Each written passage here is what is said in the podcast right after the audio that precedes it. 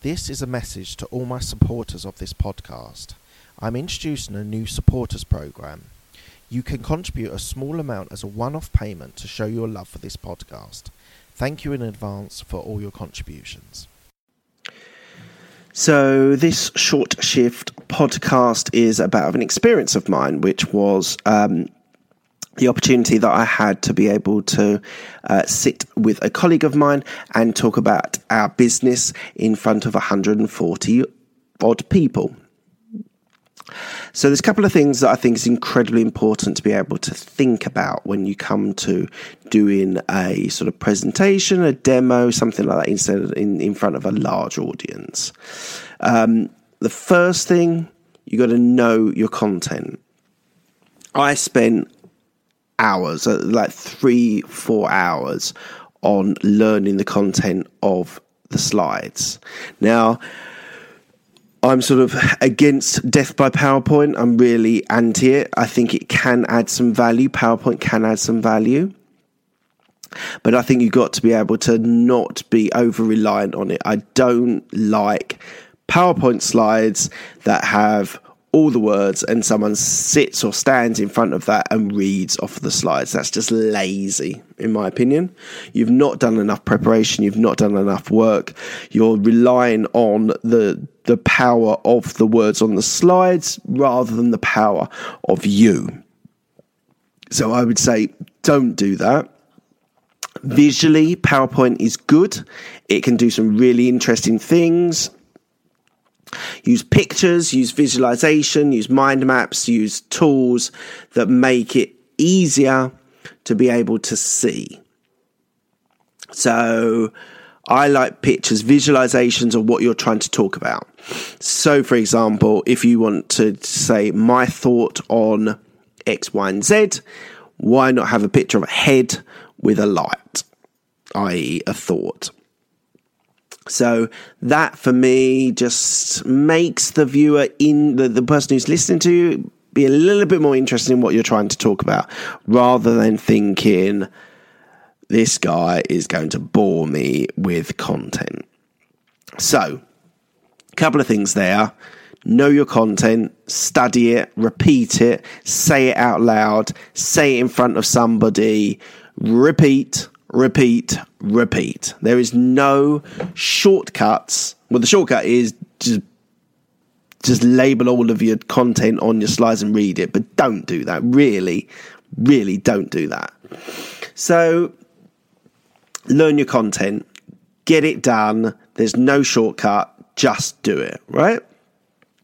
Second point I just want to recap is PowerPoint is great, but PowerPoint needs to be used as a tool to give you an advantage. Okay? Use visualization, use pictures, use content, short bullets that give you your points.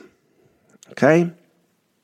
The next thing is something that people are going to go, I can't do this. I won't do this. Leave me alone. So, both those things anyone can do.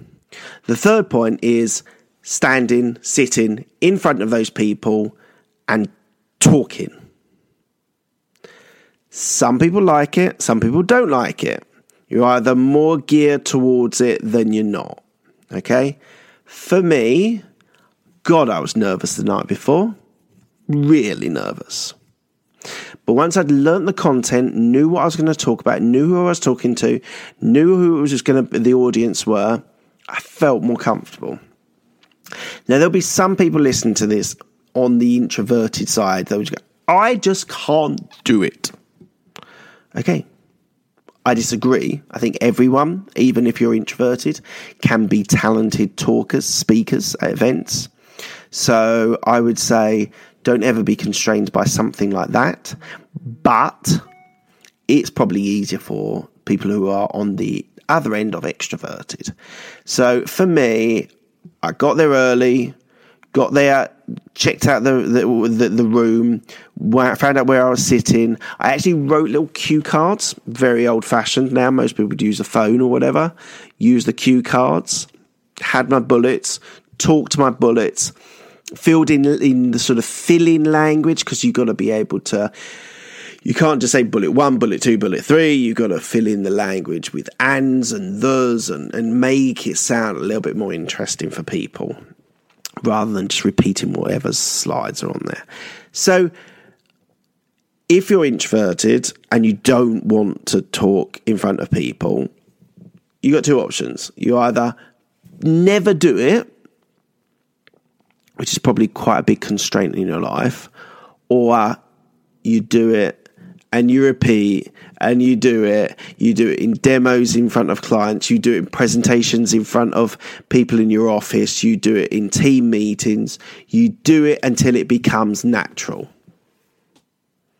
As I say, I quite like doing it. I get a little buzz from doing it, and therefore I I, I feel that I, I, I get a kick out of it. Some people don't, but in most cases, to be really successful, you need to be able to do it.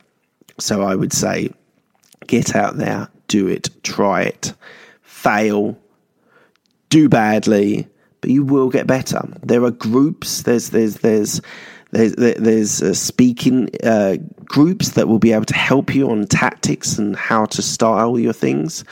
Um, there's definitely people out there that can help. Um, one of the advantages that I've had is I'm doing this. This gives me an ability to be able to talk and talk more naturally.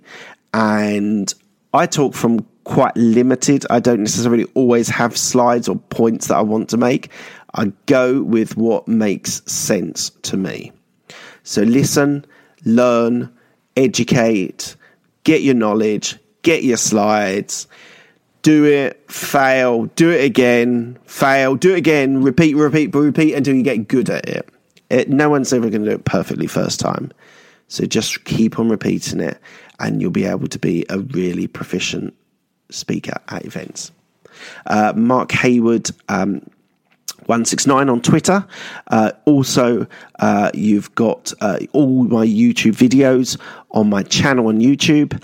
Um, also, there is uh, Facebook, um, Absolute Business Mindset as a private group. Please do apply. And also, uh, on the podcast, which is Absolute Business Mindset. Thank you.